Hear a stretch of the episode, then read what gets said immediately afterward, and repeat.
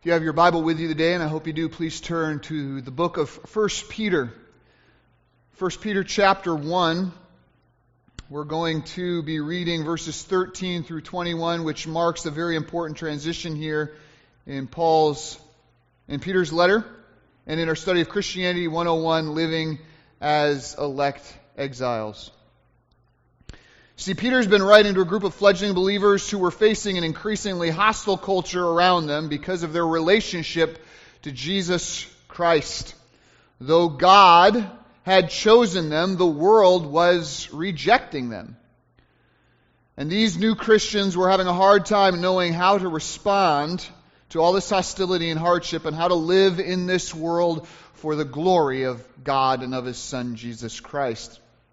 And so Peter writes this letter to them to outline for them the basics and essentials of the Christian life.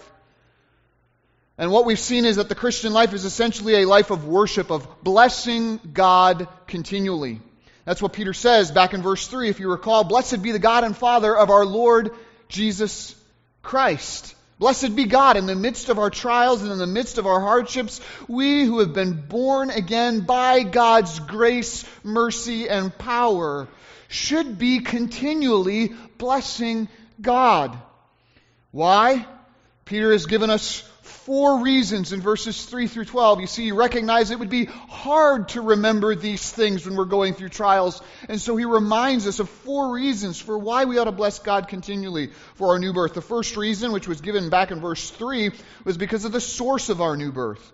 Peter says, according to God's great mercy, he has caused us to be born again. Right? We ought to bless and worship God for our new birth because it is something that He accomplished for us entirely on His own by His great mercy and sovereign will. He has caused us to be born again. The second reason why we ought to bless God continually for our new birth is because of the rewards of our new birth. That's at the end of verse 3 and verse 5 where Peter reminds us that because we've been born again by God's grace through faith in Christ Jesus, we've been given a living hope. We've been given an incorruptible inheritance. We've been given an unlosable salvation. We are being kept by God's power through faith. What a reward. We ought to bless God for that. The third reason why we ought to bless God continually is because of the experience of our new birth. Given in verses 6 through 9, we who have been born again have not adopted a religion. We've experienced a resurrection.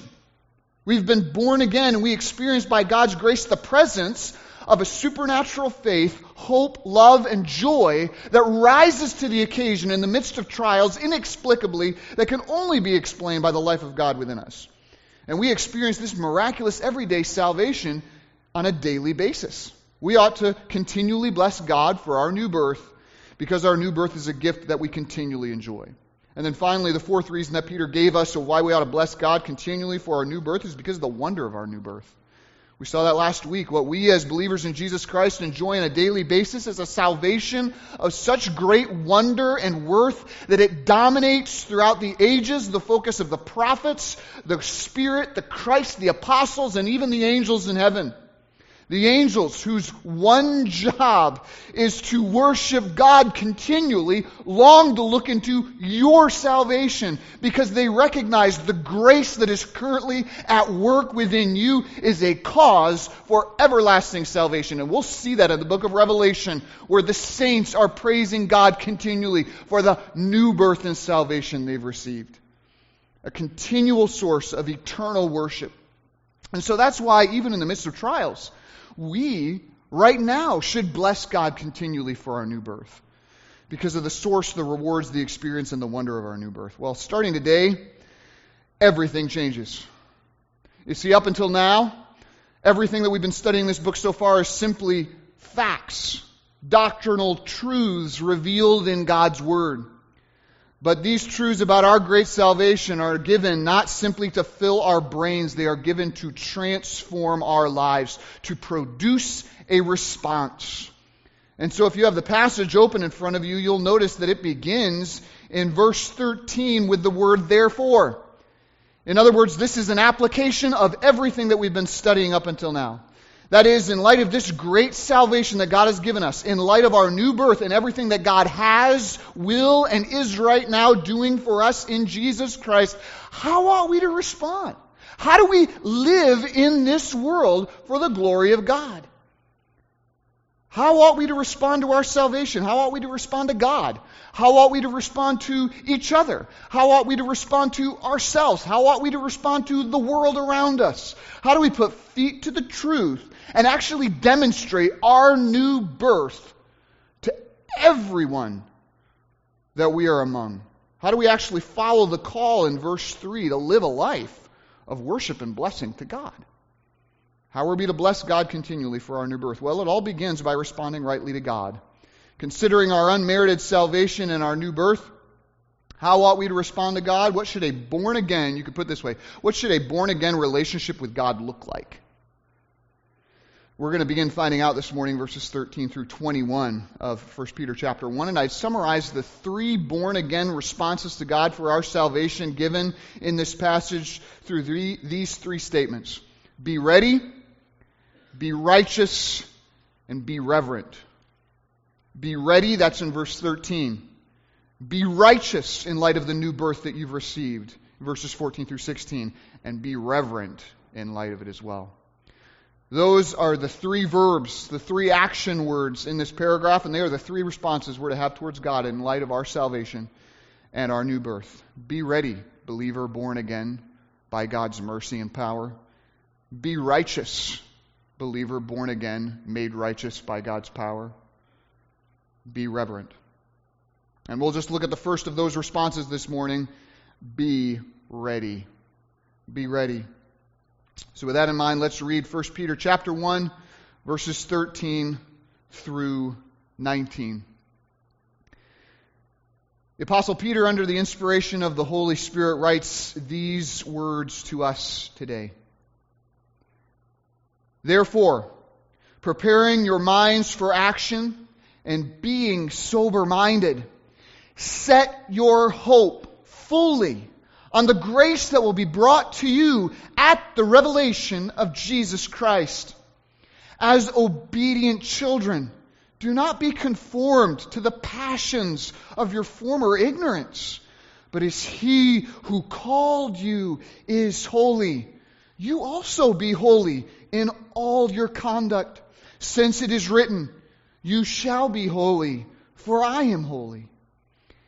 And if you call on him as Father, who judges impartially according to each one's deeds, conduct yourselves with fear throughout the time of your exile, knowing that you were ransomed from the futile ways inherited from your forefathers, not with perishable things such as silver or gold, but with the precious blood of Christ, like that of a lamb without blemish or spot. This is the Word of God who fills us with consuming zeal when his foes forget his words. Let's pray. Father, I thank you so much for the passage in front of us. I thank you for the truth that is in it. I thank you for the call and the challenge and encouragement that it brings. Father, I thank you for the full week that I've had studying this. I pray that you would help me to share what needs to be shared this morning. And I pray that these truths would set a fire in the hearts of your children to live a life of hope that is grounded fully on Christ and Christ alone. Give us grace, Father, to demonstrate our new birth do the work that needs to be done this morning. We look to you in Jesus' name. Amen. So, how do we bless God continually in light of our new birth and the wondrous salvation that He has given to us? How do we respond properly to what God has done, is doing, and will do for us in Jesus? First, we must be ready. We must be ready. That's in verse 13 where Peter writes, Therefore, preparing your minds for actions and being sober minded, set your hope fully on the grace that will be brought to you. That will be brought to you at the revelation of Jesus Christ. Now, though there are a lot of phrases in that one sentence, the central phrase, the kernel of the sentence is this set your hope. Set your hope. That is the main emphasis, the main focus, the main exhortation, because God has given you this glorious new birth and this miraculous everyday salvation and this wondrous grace and glory and honor to be brought to you. Set your hope. You must secure your hope, believer. This world will seek and strive to make you move your hope away from Christ and onto other things. And you must secure your hope. You say, well, what is hope? Biblically, hope is quite simply a positive and confident expectation about the future. In fact, hope is a lot like faith when you think about it. Faith is believing what God has promised about the past and the present. Hope is believing what God has promised about the future. You can see this close connection between hope and faith in Romans 4:18 where Paul says of Abraham, "In hope Abraham believed against hope that he should become the father of many nations just as he had been told." So there we see that hope is believing and it is expecting what God has said about the future believers, those who have been born again to a living hope, ought to be exhibiting hope on a day to day basis. They are to have their hope secured. And Peter tells us that the first response we ought to have towards God for our salvation is we ought to set our hope fully. That is, we ought to fix our hope completely, unreservedly, and totally on the one who saved us. That is where your hope lies. In light of our salvation, we owe God that. We owe Him that. Just think about it, believer. God promised you that the wages of sin is death, but the free gift of God is eternal life through Jesus Christ our Lord. I have a question for you, believer. Has God been faithful to that word with you? God promised you that whoever believes on the Lord Jesus Christ shall be saved. Has God been faithful to that word to you? God promises you that there is salvation in no one else, for there is no other name under heaven given among men whereby you must be saved. He promised you that everyone who calls upon the name of the Lord will be saved. He promised you that if you confess your sins, He is faithful and just to forgive you your sins and to cleanse you from all unrighteousness. Has He been faithful to that word for you? Is it not true that every word of the Lord proves true? Is it not true that He is a shield to all those who take refuge in Him? Has he not been faithful to every single word that he has ever spoken to you, believer? Is this not so? Well, if he has promised, if he has proven himself worthy to be trusted by you in what is past, then he is worthy to be trusted by you in what's to come.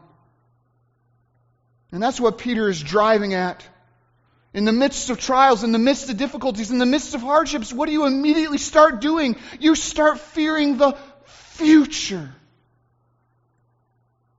And Peter's saying, Don't you remember who's in charge of that? Has he not laid up for you so many great and precious promises, which he will surely fulfill? Secure your hope. Secure your hope. This is how we set ourselves apart from the unsaved world in which we live. Brothers and sisters, we live in a world where people do not have hope. They are filled with despair, fear, anxiety regarding the future. We must be different. We are born again.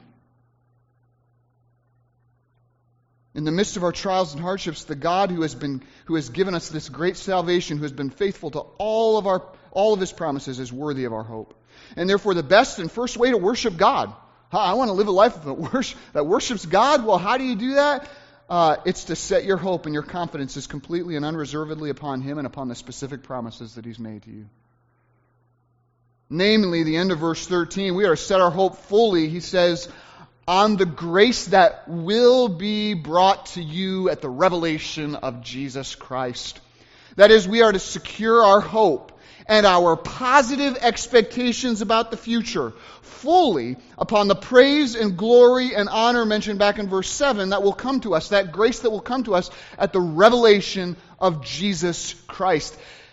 That is what we are to set our hopes upon, believer. That is where our positive expectations about the future are supposed to rest. It is upon the coming of Jesus Christ. It is not about the coming of a certain politician. It is not about the accomplishments of even believers. It is to be secured fully on the coming of Jesus Christ. Titus chapter 2. We are looking for the blessed hope and glorious appearing of God our Savior, Jesus Christ. This is a believer's hope. Jesus is. And Christ alone. That's what we're to set our hope upon. Brothers and sisters, our hope, our positive disposition in life as believers is not to be grounded on our circumstances, because you will fail in being joyful or hopeful based on circumstances. It is not to be grounded on the temporary or fading rewards of this present world systems, which will constantly change, degrade, fall apart. No, our hope is to be fully grounded on the eternal future promises that God has given to us in His Word. As Peter will tell us later in 1 Peter 1 24 through 25, he says, All flesh is like grass, and its glory like the flowers of the field. The grass withers and the flower falls, but the word of our Lord endures forever.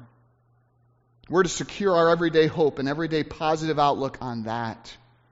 On that upon that which will last forever, upon God's eternal promises promised to us in His Word. As Romans 15:14 says, it is through the comfort and encouragement of the Scriptures that we obtain hope. We obtain hope. So we can secure our hope fully and unreservedly upon the grace that will be brought to us at the revelation of Jesus Christ because we can set our hope fully and unreservedly upon the unchanging Word and the promises of a faithful God. He who calls us is faithful he will surely do it. But notice, I want you to see that the rewards that will be brought to us at that day are labeled here by Peter as what? As grace. Right? This is powerful. Listen to this, believer. When you first came to Jesus Christ, it was all of God's grace, wasn't it? The beginning of your salvation was a gift from God that you did not earn and could never deserve. That's what 1 Peter chapter 3 or verse verse 1, chapter 1 verse 3 states, right? Well, guess what? When Jesus comes and glorifies you and he brings your salvation at last to full perfection, when that day comes and he showers upon you praise and glory and honor in the presence of his Father and the holy angels, when that day comes, it will be all of God's grace, just like it was at the very first. This is a reminder for us that every single blessing, not only today but in that day, will be a gift from God that you did not in any way earn or deserve. And this is important to remember because being prone to pride and self righteousness as human beings, we have this stunningly persistent notion that in some small ways we somehow deserve at least a little credit for our salvation, right? That when we first got saved, it must be because of something that we did, right? Well, we understood. We, we believed, right? We were more willing. We were more open. We were more perceptive than others. Yeah, that's why we got saved, right? We mistake the fruit of our salvation for the root and the consequence for the cause. Or as we progress in our salvation, right? We, it must again because of something that we did or we're doing, right? Well, I'm progressing in my sanctification because I'm reading my Bible more than you. Mm-hmm. Yep, that's what it is. I'm going to church, unlike the rest of you sinners, right? It's because we're more disciplined, we're more faithful, we're more humble than the rest. yeah, that's why we're progressing in our salvation, right? And then, when we're finally saved and are rewarded with every spiritual blessing in the heavenly places, we are tempted to think, as always, that it must be because of something that we've done. These blessings are mine because I've earned them. I was faithful. I obeyed. I earned this by how I lived in my life. Yes, that's why I'm being rewarded. Listen, believer, all of that is a lie. Everything that I've just been saying. What does Ephesians 2 8 says? For by grace you've been saved, and this is not of your what? Own doing. In fact, all of the things that you did in life, that you're tempted to think somehow earns you eternal credit or blessing from God, is simply as Paul says in Philippians 2:13, God working in you both to will and to do his good pleasure. Right? It's all of God's grace for the praise of God's glory. Your, your entire salvation is a gift of God that you, that you will never earn nor deserve. So don't serve God under some, this is, this is the application. Don't serve God under some bizarre sense of entitlement, right? Under an impression that somehow you deserve something. How warped is that? Believer, you will be no more worthy of eternal glory in that day when Christ is revealed than you were when Christ first saved you. You deserve nothing. You, the okay, here it comes. The only thing you deserve is hellfire for your rebellion against God. But this is what great mercy is all about a God of great compassion towards those who don't deserve it. All of this. So, what we're experiencing this morning together as a community of faith, right? All of this, this life, this living, this salvation, this new birth, it's all of grace and of grace alone. Don't service God under some bizarre sense of entitlement. Serve God under a profound sense of gratitude. Say with those in Luke 17, verse 10, we're but unworthy servants. We have only done what we ought. This whole salvation from start to finish is a gift of God's undeserved kindness and grace. And so serve God under a profound sense of gratitude. And set your hope, he says next, set your hope fully on the grace that will be brought to you at Jesus Christ's return. You say, okay, but how? Okay, how, how do I set my hope fully on God's grace that is coming? How do I reorient my life and maintain a positive perspective that is daily lit by Christ's coming and not affected by the circumstances of life? How can I have a secure hope? How can I do that? Well, the answer is found in this verse in the two opening phrases that I purposely overlooked until now, right? Preparing your minds for action and being sober minded. You see, in the midst of hardships and difficulties, that is how you secure your hope as a believer. You prepare yourself. You prepare your minds for actions. And you be sober minded. So, first, in order to navigate life with a hope that is fully fixed on the grace that is coming at Christ's return, you must first prepare your minds for action. There is preparation that is done if you are going to stand the test in trials, you must be preparing for those trials now. You don't wait to when your hope is shook up to secure it. You secure it in advance. When sailors see a storm coming, they don't wait until the tempest hits. They batten down the hatches before, not during. You must prepare yourself. Prepare yourself. Prepare your minds for actions. In the Greek, that's literally gird up the loins of your mind. Okay? Now that sounds a bit awkward for us, at least it does to me. Perhaps, but many of you are familiar with the fact that when this letter was written, in that area of the ancient world, everyone wore long flowing robes down to their ankles or knees with a sash or a belt that was tied around their waist. That's what everybody wore. They all wore dresses. Sorry. Well, that's all fine and good. I jest. That's all fine and good when all you've got to do is walk, right? But if you need to get up and go anywhere in a hurry, you just can't take off a dress, take off an address at a dead run. So I've been told. All that extra material would get in the way. right? It would all get in the way. And you see this, by the way, when you have these weddings that we have here at Grace Chapel, and the ladies come forward and they're wearing these wonderful, long flowing robes, and they can barely make it up the steps, right?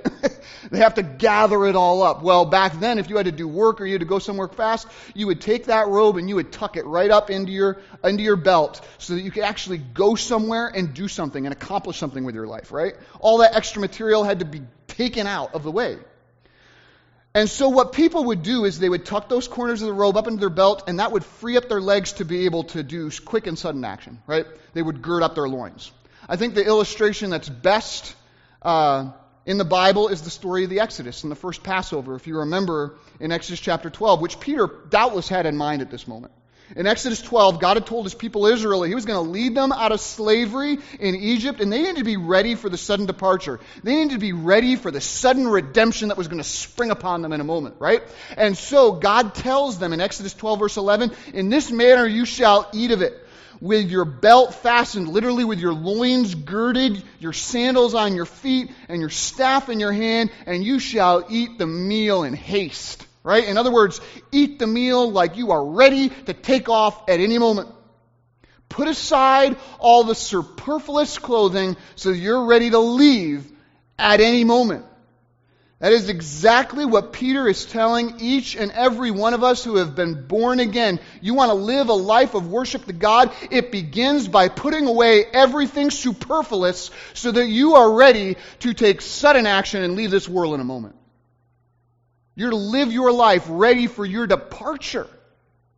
You're, in other words, the Christian life is not looking, is, it's not to be viewed as how do I make a lasting home for myself here.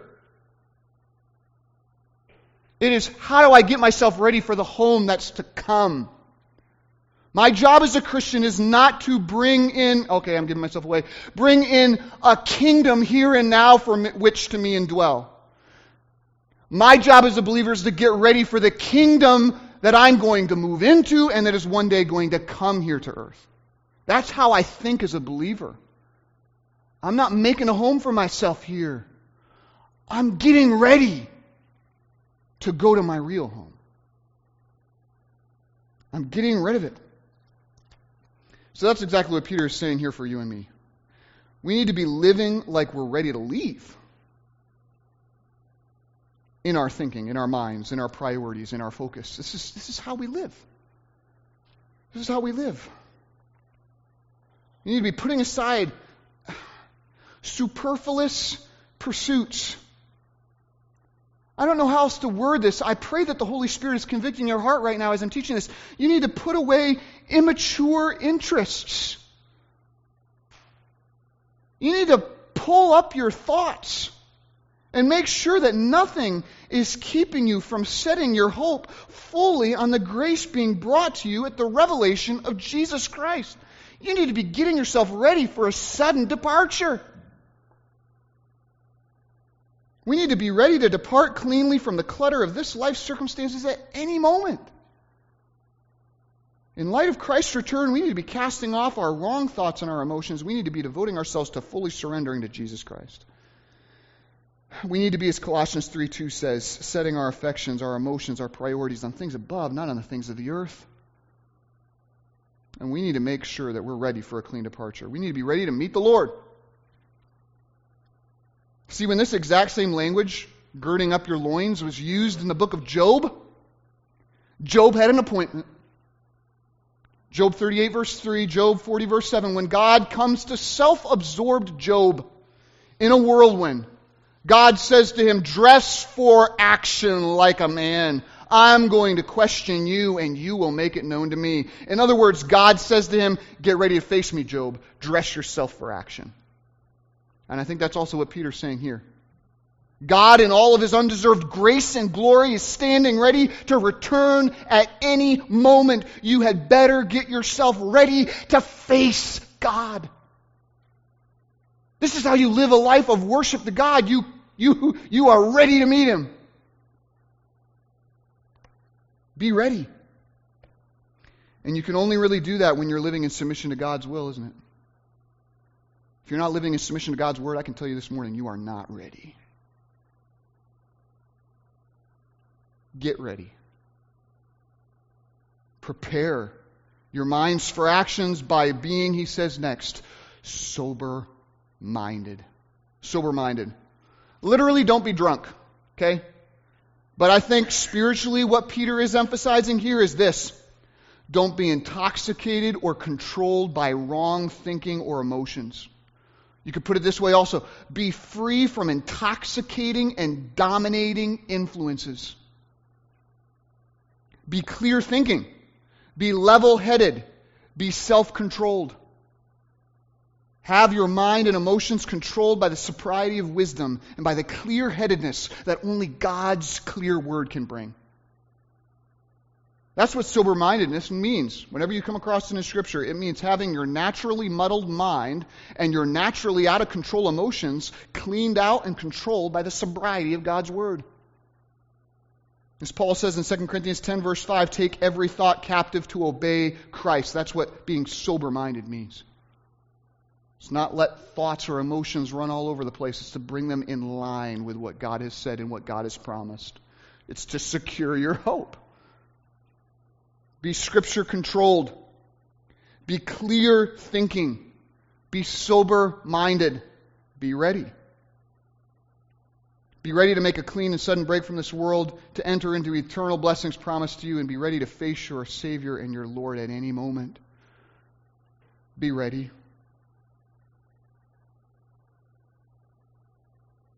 I haven't even gotten to the application yet. But I just have to ask the question are you ready? I don't want to ask you the question of are you ready to show up at church on Sunday and put on a good face and make it look like you're a Christian? Or to show up at church and, you know, I can I can I can make it pretend like everything's good between me and my wife. I can make it I can make I can pretend that it looks really good between me and God. No. Are you ready to meet God Himself? Are you ready? This is the first way you respond to God rightly for you, your new birth. In light of your new birth, you make yourself ready. You get yourself ready for the grace that is going to be yours, the grace that is coming. So, question. Okay, here's the application. Are you living like that? Are you living like that? Are you setting your hope on that? Are you living your life now and making your decisions now in light of these realities that I've been speaking to you of this morning? First, have you set your hope fully on the grace that will be brought to you at the revelation of Jesus Christ? Is your hope set on that? If Christ was to return this very second, would that be the joyful expectation of your heart? Or would that be a distressing intrusion on all of your life's plans? Your ambitions, your sinful, sinful permissions. See, Christian maturity is this going from once thinking, if Jesus returned, I'd be scared to death, to growing in grace until finally you can think, you know, if Jesus was returned right now, I'm so ready.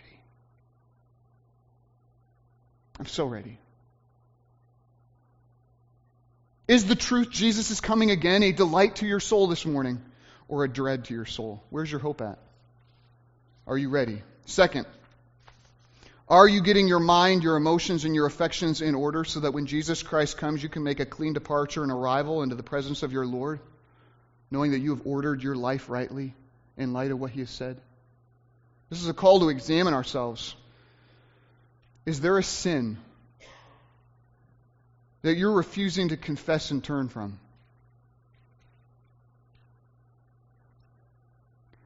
Because you're worried what people will think.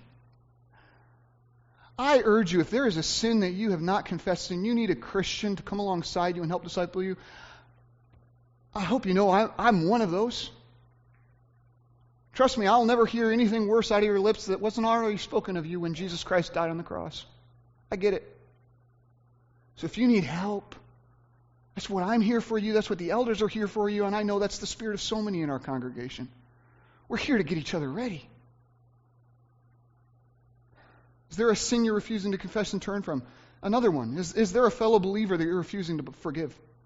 Is there a root of bitterness that you still haven't removed in your heart? Are you, are you prepared? Are you ready? Are you bringing your mind, emotions, and affections into captivity of Jesus Christ? And by the way, if you're thinking, I can't change the way I feel about things, that's not true. It's not true. You can speak truth to yourself. Do what David did in Psalms 30, 43, verse 5. He says, Why are you cast down, O my soul, and why are you in turmoil within me? In other words, these emotions aren't right. So what did, what did David do?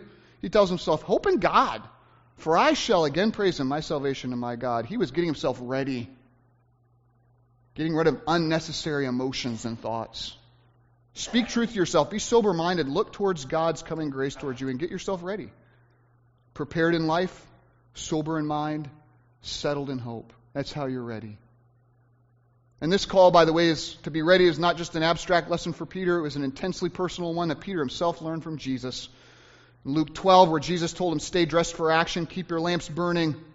Be like men who are waiting for their master to come home from the wedding feast so that when they open the door, they may at once come to him when he knocks. You also must be ready, for the Son of Man is coming at an hour you do not expect. So I just, my application is very simple. Be ready. Confess that sin. Forgive that person. Let go of that bitterness. Rein in your godless pursuits, amusements, and interests. Christ in all his glory and grace is standing ready at the door. Submit to him and be ready. In light of your salvation, set your hope fully on the grace that will be brought to you at the revelation of Jesus Christ. And this is the first way that we respond to God for our salvation. We make ourselves ready. If I can help you do that this morning, come talk to me. We'll have to look at the other two responses to God next time. But for now, this is the word of God from 1 Peter 1:13, which I now commit to your further study and your faithful obedience until the grace that is to be ours at the revelation of Jesus Christ is revealed. Let's pray. Father, I thank you so much for your word. I thank you for its simple clarity. Father, I think of that parable where the servants who forgot your coming gave themselves to worldly pursuits and interests and emotions. And when the master returned, there was weeping and sorrow and shame. Father, help us to keep each other ready. Father, help us not to forsake the assembly of ourselves together. Help us not to forsake the discipling of ourselves and the Christian encouragement together. But help us to consider how to stir one another up into love and good works. Help us to encourage each other daily and all the more as we see this day drawing near. Give us grace, Father, this week to confess that sin, to ask for that help, to let go of that bitterness, to forgive that person, to abandon those superfluous pursuits, and to get ourselves on focus for the coming of Jesus Christ.